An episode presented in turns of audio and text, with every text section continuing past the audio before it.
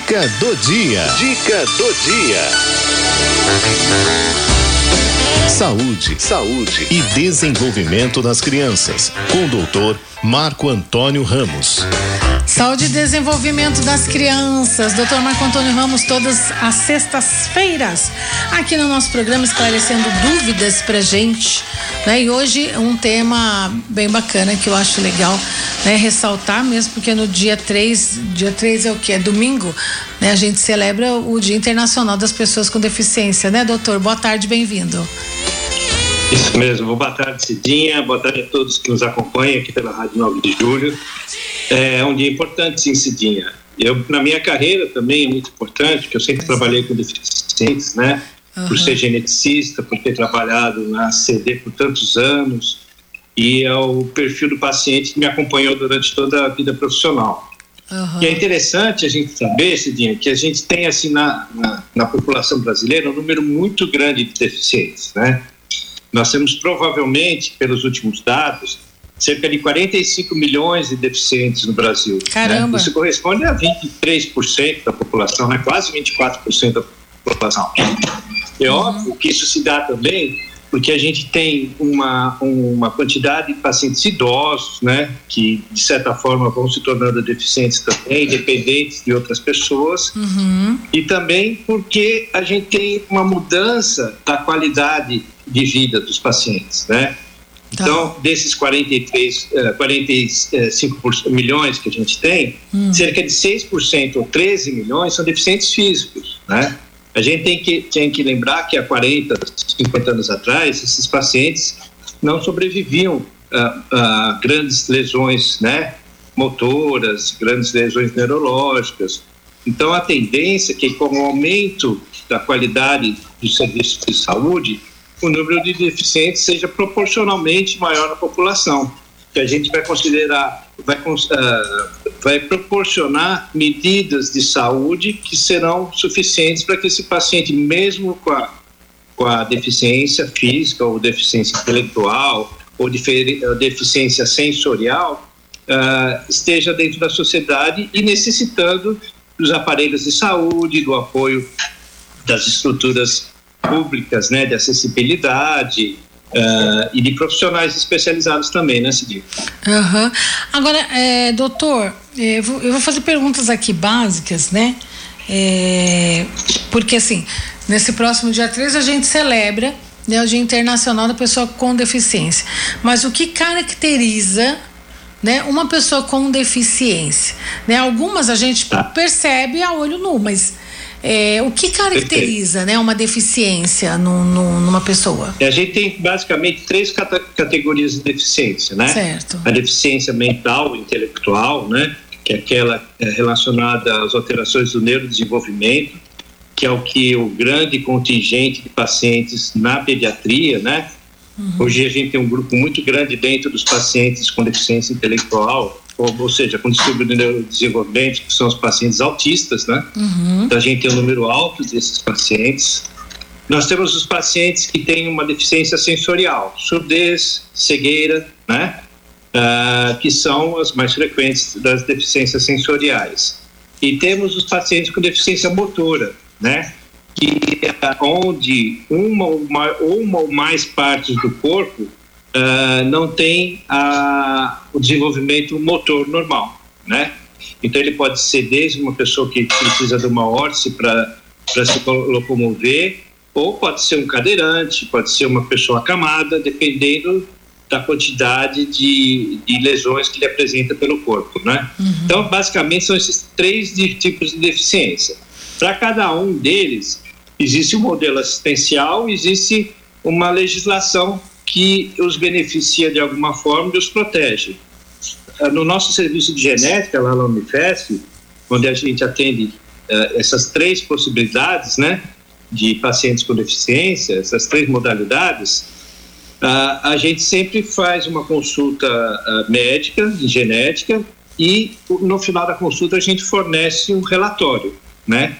Nesse relatório consta o que o paciente necessita em termos de reabilitação e também os direitos que ele tem, previdenciários, e hoje o deficiente ele está sendo definido na sociedade com a, como PCD, pessoa com deficiência, né?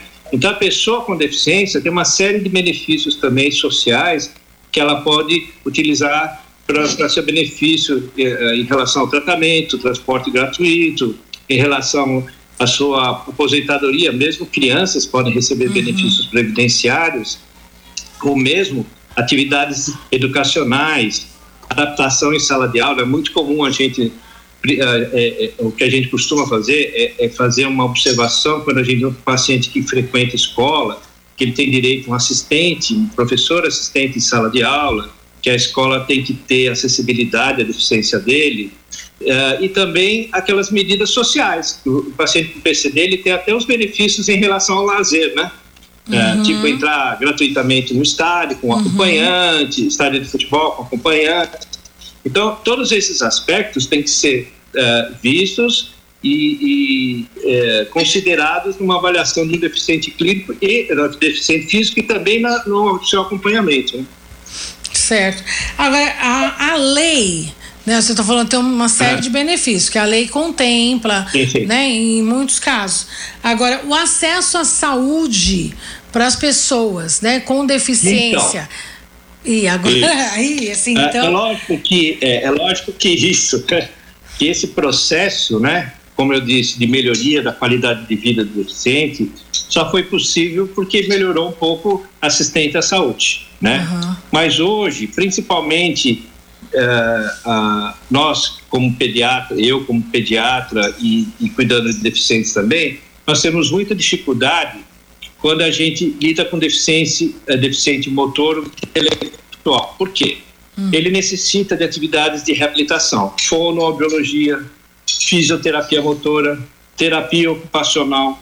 E a gente sabe que a rede pública ainda é muito pobre uh, no sentido de fornecer uh, essa assistência ao, ao paciente.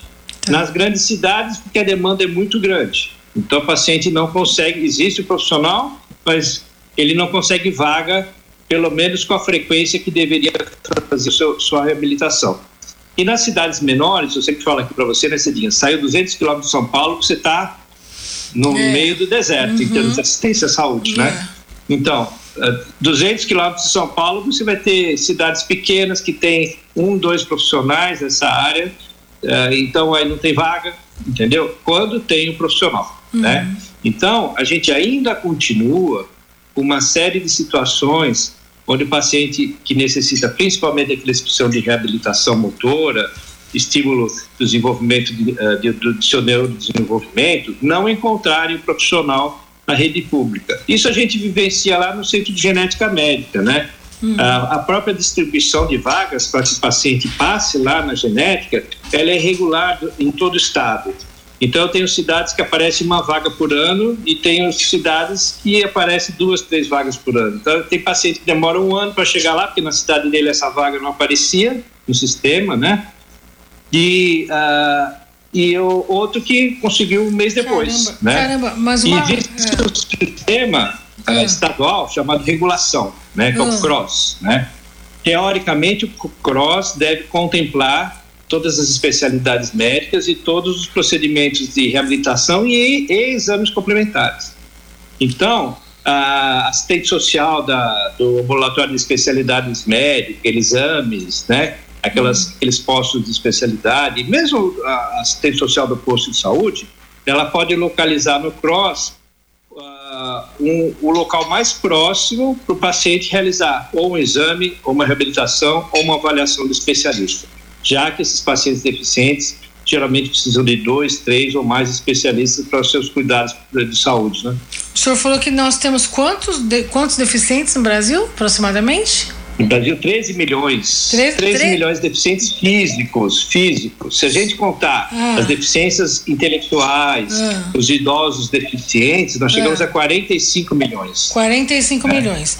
E nós temos locais no Brasil que você consegue uma vaga por ano de atendimento no sistema. É, só para você ter uma ideia, Cidinha, nós temos, uh, vamos supor que grande parte desses pacientes necessitasse de algum de algum atendimento em genética médica, né? É. Nós temos especialistas no Brasil, 380 geneticistas, né? E, e uh, uns 15 centros de genética. Para né? 45 milhões. É, para 45 milhões, se esses todos necessitassem, né? Então a gente tem uma demanda muito grande de pacientes é. para poucos especialistas na minha área, aí eu, eu falando especificamente Sim. da minha área, né, de genética médica. Uhum. Então, uh, os, os, os, os, aparelhos públicos não estão equipados com a especialidade de genética. Então, você encontra onde? Nas universidades, né? Uhum. Você não vai encontrar geneticista no posto de saúde. Você pode encontrar num hospital eventualmente no hospital municipal, eventualmente no hospital estadual, dependendo da capital do Brasil, né? Mas principalmente nas universidades, né? E é um paciente que precisa dessa especialidade, que é a partir daí que ele vai ter o diagnóstico e os, a indicação dos acompanhamentos nas diversas especialidades.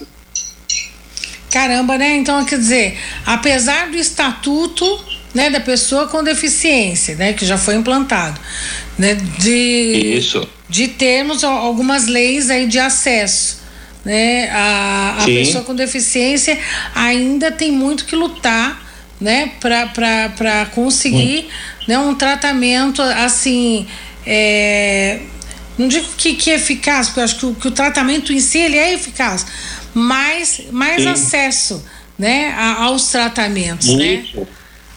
É de uma forma integral, né? Um, um, um, tratamento que contemple todas as necessidades é. desse paciente. Ó, olha aqui. E, e, na minha área tem outro problema. O qual? E na minha área tem um outro problema, Sofia, que é o diagnóstico em exames de genética, né? Os exames de genética, eles não são disponíveis na rede pública.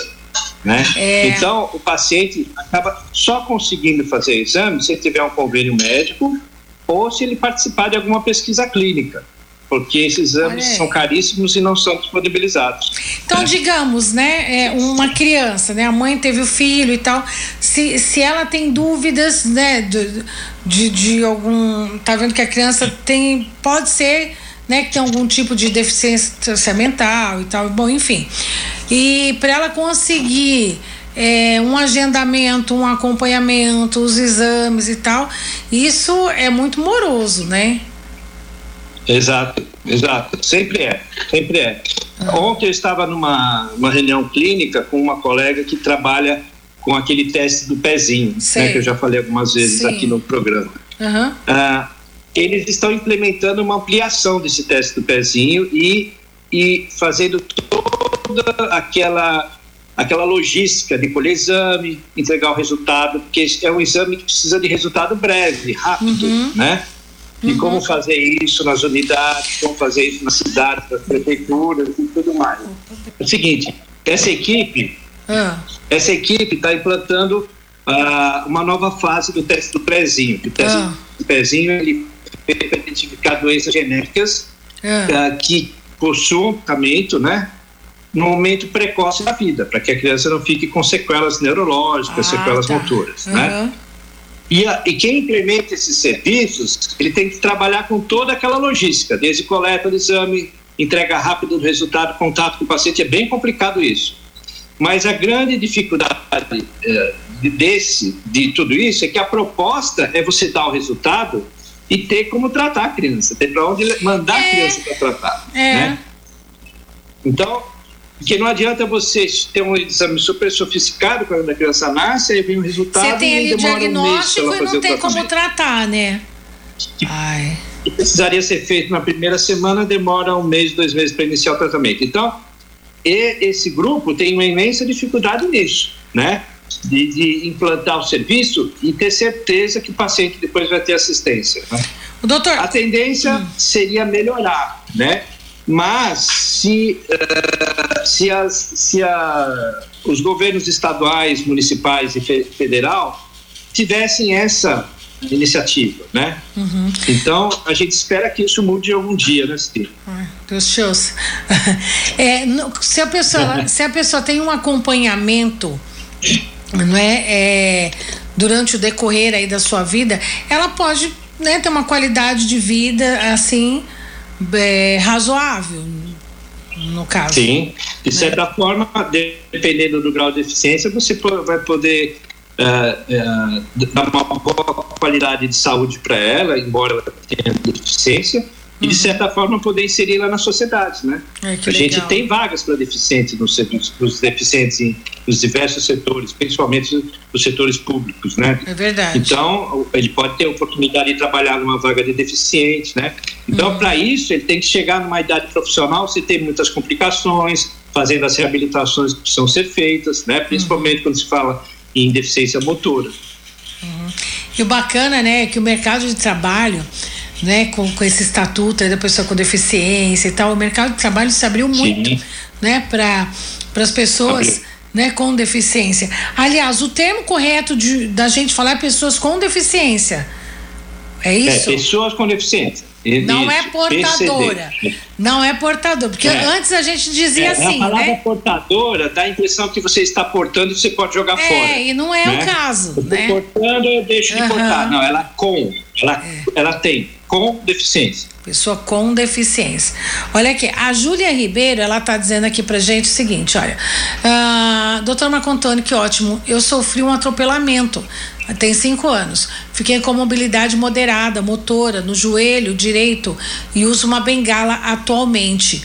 O senhor é demais. Ela diz aqui: eu faço pilates, o que me ajuda muito. e faço tratamento multidisciplinar em diversos locais. Todos, é. todos longe de casa, e farmácia de alto custo. Isso. Essa estrutura melhorou muito, né? Uhum. Essa, essa estrutura de farmácias de alto custo, né, como a Júlia disse, ela, elas, hoje em dia elas amparam muitos pacientes em termos de uh, medicamentos, né? Uhum. Então, uh, não só para deficiente, né? Para todas as patologias, né? Então, algumas estruturas uh, da rede pública melhoraram mesmo, né? A gente não pode negar isso, né? E estão atentas uh, os administradores estão atentos àquilo que tem que ser incluído. Por exemplo, farmácia de alto custo, de vez em quando chega um medicamento que só era possível ser feito, uh, comprado em uma farmácia, aí ele começa a aparecer, porque existem pessoas que estão trabalhando para incluir medicamentos. Mas a assistência, uh, os procedimentos de reabilitação, fisioterapia, a fonoaudiologia, continuam muito difíceis de ser acessíveis, tá? Uh, acredito que a Júlia teve muita dificuldade em relação a isso, né? Às vezes você conseguir uma órtese é muito difícil, né? Yeah. Uh, você só consegue uma órtese eh, bacana, bem feita, bem elaborada numa instituição como a ACD, por exemplo, tem lá uma oficina gigante de, de fabricação de órteses, uhum. né? Então, uh, nesse sentido, a gente tem um, um, algumas instituições que são filantrópicas que acabam ajudando, mas isso não está incorporado na assistência à saúde como um todo, né? Assistência pública como um todo. E olha aqui o caso do, do Fernando, da Vila Gustavo. É, aqui é o que ele está aguardando uma cirurgia, né? Ele diz aqui, olha, eu estou aguardando uma cirurgia na coluna, Cidinha. A previsão é para setembro de 2024. Isso. Enquanto isso, estou tomando tramal, bregabalina, é isso? É, e outros isso. medicamentos, né? Bom final de semana e tal.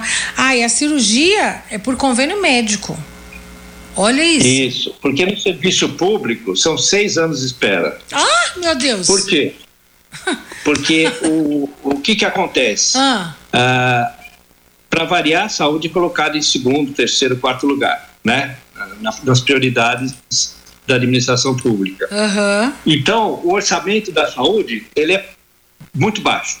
Né? A gente vivencia isso lá na Universidade Federal de São Paulo, né? Hum. A gente não consegue sair de uma situação grave de, de orçamento e, o, e todo serviço público ele tem, uh, ele tem que comprar o material que ele usa numa cirurgia. Né? Então faz parte do orçamento do hospital o material que ele usa no centro cirúrgico. O material de órtese de coluna é o mais caro, que é um material grande, uh, tem que ser um material de alta tecnologia, tanto de, de tipo de material como durabilidade do material, né? Então tem que ser material que, se precisar, vai ter que ficar a vida inteira ali, né? Hum. Então, é um material extremamente caro. Então, é uma cirurgia cara. Então, o que, que acontece? Eles agendam, tipo, um paciente, uma cirurgia por semana, uma cirurgia a cada 15 dias. Esse tipo de cirurgia de coluna, que é a mais cara, que é o que eles conseguem ter disponibilidade tanto de material como de recursos humanos, né? Médico especialista, são poucos os que operam coluna, né? Então, existem os centros de referência para esse tipo de, de tratamento complementar. Caramba! Não, agora me, agora me assustei com o tempo, seis anos. Seis anos. Uma criança espera às vezes seis anos para ser operada. E não é um problema lá da Unifesp, não. Você vai em qualquer hospital que faz cirurgia de coluna, é, geralmente é quatro, cinco, seis anos de espera. Tá, mas, isso não pode prejudicar é, a evolução do, do, do, crescimento da criança? Não tenha dúvida. Enquanto isso, vai usando um colete, vai, vai resolvendo de alguma forma. Com certeza. Pior a evolução. Nossa, gente. Que coisa, é. né? É. Caramba. Doutor, o é, que mais que a gente poderia falar aqui para os nossos ouvintes com relação é, é, a esse tema que eu acho que é tão importante a gente falar também de, dessa inclusão da pessoa com deficiência, né? Falar da, de, de, é. dos, dos, tratamentos que estão aí, né? Mas que, que de fato, é, em muitos casos, né? O acesso é muito complicado. É, é uma lida, né? É uma luta, né? É, é. E assim, a gente podia falar assim mesmo de inclusão, viu, Cidinha? Porque assim, o paciente com deficiência tem que saber que tem uma série de direitos, né? O primeiro deles é, é a acessibilidade, né? Então, ele tem que exigir que todos os serviços públicos e privados tenham acessibilidade para ele, né? Então, tem que ter rampa mesmo, ninguém tem que brigar porque é obrigado a fazer uma rampa, tem que fazer uma rampa de acesso, para o cadeirante, para o paciente com uma bengala, não é para subir escada. O banheiro de, de, qualquer local comercial ou de serviço público tem que ter acessibilidade para deficientes, né? Uh, os locais grandes, como hospitais, shoppings, grandes galerias de loja, tem que ter elevador, né? Então, tudo isso está previsto na legislação, né? Uhum. Basta a gente ficar atento e cobrar. E não precisa ser deficiente, né? A pessoa tem esse conhecimento, vai no local público, teve dificuldade ali quando chegou, fala, poxa, chega lá e fala assim, e aí, vocês, e quando chegam deficientes, o que, que vocês fazem? Yeah. Né? Uhum. Cobrar daquele, daquele administrador local mesmo, que ele, uhum. se não for solução dele, ele vai passar para os seus superiores essa queixa do usuário. Uhum. Acionar ah, ah, os serviços de de atendimento de queixas do serviço, né? Ah, então, as ouvidorias, os setores administrativos dos órgãos particulares, das instituições particulares, as ouvidorias dos serviços públicos, entrar em contato, olha, fui lá em tal lugar, não existe acessibilidade, né? Segundo, cobrar, principalmente das instituições públicas, a, a implantação de especialidades que eles têm direito de, de, de usufruir, né? Uhum. Então não adianta só chegar lá, falar não tem, ficar bravo e ir embora. Não. É, não. Uma, escreve para a Secretaria de Saúde, escreve para, para o vereador da cidade pequena, porque cidade pequena eu falo assim que às vezes o paciente consegue o exame na cidade pequena mais fácil do que consegue em São Paulo. É, porque ele, ele conhece o vereador. É, ele, é. ele, ele, ele consegue chegar na Secretaria de Saúde, que é um ambiente menor, e ser atendido, né? Por um assistente lá da Secretaria de Saúde. Então, uhum. ele acaba conseguindo algum exame que na cidade de São Paulo às vezes não conseguiria, né? Então a gente tem que ir atrás disso, é direito nosso, é direito das pessoas com deficiência e a gente também tem que cuidar deles. É verdade. Você sabe que é, uma vizinha minha mora lá no meu bairro, a rua onde ela mora era, era uma rua de paralelepípedo, uma rua estreita, né? Sim. De paralelepípedo. E o Otávio, né? Eu, quando ele era criança, até encaminhei para o senhor, pedi para ela que ela pedisse orientações e, e ela começou a tratá-lo uhum. na ACD, né? E ela, uhum. ele era cadeirante, porque ele, ele tem uhum. uma síndrome que agora eu não me lembro, né? E assim, sim, sim. ela, ela foi aos órgãos competentes e ela conseguiu que asfaltassem a rua dela, porque era de paralelepípedo. Então, para ela empurrar, como ela já era grande, ele foi crescendo e tal, gente, e ela ia ela sabia já o que aguardava ela futuramente também, né? Que ela tem que ficar empurrando aquela cadeira lá e tal. E, e a rua era de é. paralelepípedo. Ela conseguiu que asfaltassem a rua direitinho, né? E, e, eles, e a rua era meio torta, assim, meio toda esquisita. Aquelas ruas antigas, né, de paralelepípedo, eles uhum. acertaram a rua direitinho para que ela pudesse sair com mais tranquilidade na cadeira com o filho dela até a praça, né, que é na rua de baixo, para ele poder ficar lá da pracinha um pouquinho e tal, né, e interagir com, com as outras crianças. Então, quer dizer, é trabalhoso? Muitas vezes é, né? Mas é, eu acho que todo trabalho ele tem uma recompensa, né? E aí a, a oh. gente vê a recompensa da Dani, né? Tem pergunta aqui para o senhor, doutor, chegando aqui, ó. É de quem? Ana Jesus. Ana Jesus. É, boa tarde, Cidinho. Por favor, pergunte a ele como conseguir o laudo PCD e se pegar fora do SUS, porque consultas no SUS são demoradas. É. Então, o, o laudo PCD, o ideal é que seja do tipo de deficiência, né? Então, uhum. uh, é um laudo médico. Todo laudo médico, ele, ele pode concluir que o paciente é uma pessoa com deficiência, uhum. né? Uh, se for uma deficiência neurológica, o ideal é o neurologista. Se for uma deficiência ligada a uma síndrome genética, o ideal é o geneticista. Se for uma, uma situação motora, o ideal é o ortopedista. O fisiatra, fisiatra, não fisioterapeuta. Fisiatra é o médico uhum. que cuida da parte é, relacionada à reabilitação motora, né? Uhum. Então, fisiatra e assim por diante, né? Uh, porque o especialista é. poderá uh, uh, dar dados mais precisos sobre a deficiência dele, uhum. entendeu? Entendi. E a partir daí ele dá entrada em diversas situações, né? eu costumo fazer diariamente dois, três relatórios para bilhete único de pacientes com deficiência lá do nosso setor.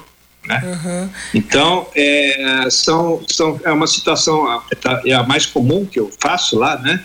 Uh, o paciente traz o papel impresso lá do setor, da Prefeitura de Transportes, Secretaria de Transportes, uh, papel próprio, impresso próprio, eu preencho, ponho o diagnóstico, ele vai lá, ele consegue o bilhete único. Isso, isso aí, no caso, é o médico que dá o laudo lá para a pessoa conseguir. Exatamente. Uhum. É, na verdade, para a prefeitura, por exemplo, para para transporte público só precisa, não é bem um laudo, é uma folhinha que você vai preencher os quadradinhos tipo lá e dando um os códigos, né? né? Tipo um cadastro. Do, é aquele tal do CID, né? Que é o Código Internacional de Doença, ele põe o código específico da, da deficiência do paciente uhum. e geralmente ele consegue.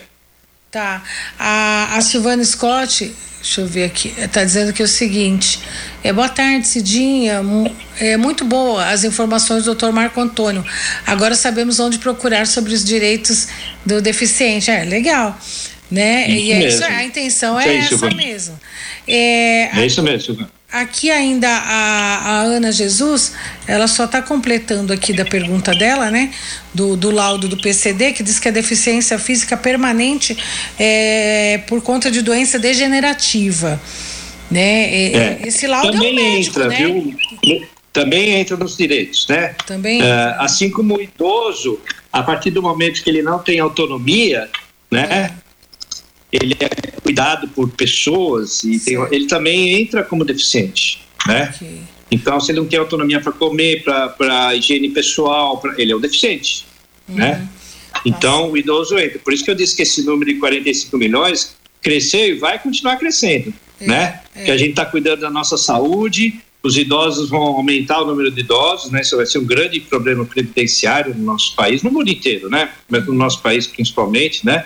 Tem uma previdência muito fraca, muito mal estruturada. Uhum. E uh, a, a, a, gente vai ter cada vez mais essa porcentagem de pacientes deficientes aumentando. Então está na hora da gente saber disso tudo e correr atrás dos nossos direitos, Justiça. É isso aí. Olha, eu agradeço muito as suas orientações ah, para os nossos ouvintes, aqui da Rádio 9 de Julho, os internautas, o pessoal está perguntando mesmo e querem saber aqui também. É, tem alguma central ou link para consultas sobre esses nossos direitos? Né? Ainda é a Júlia Ribeiro. Ué, é, eu acho que se, se acessar o, o, estatuto, não é? Lá tem algum. Acho que já é um bom começo. Primeiro, né? acessar o estatuto para saber é, os direitos do deficiente. Segundo, acessar as secretarias, né? Tá, da pessoa com deficiência. Secretaria de Saúde, Secretaria Social, Secretaria.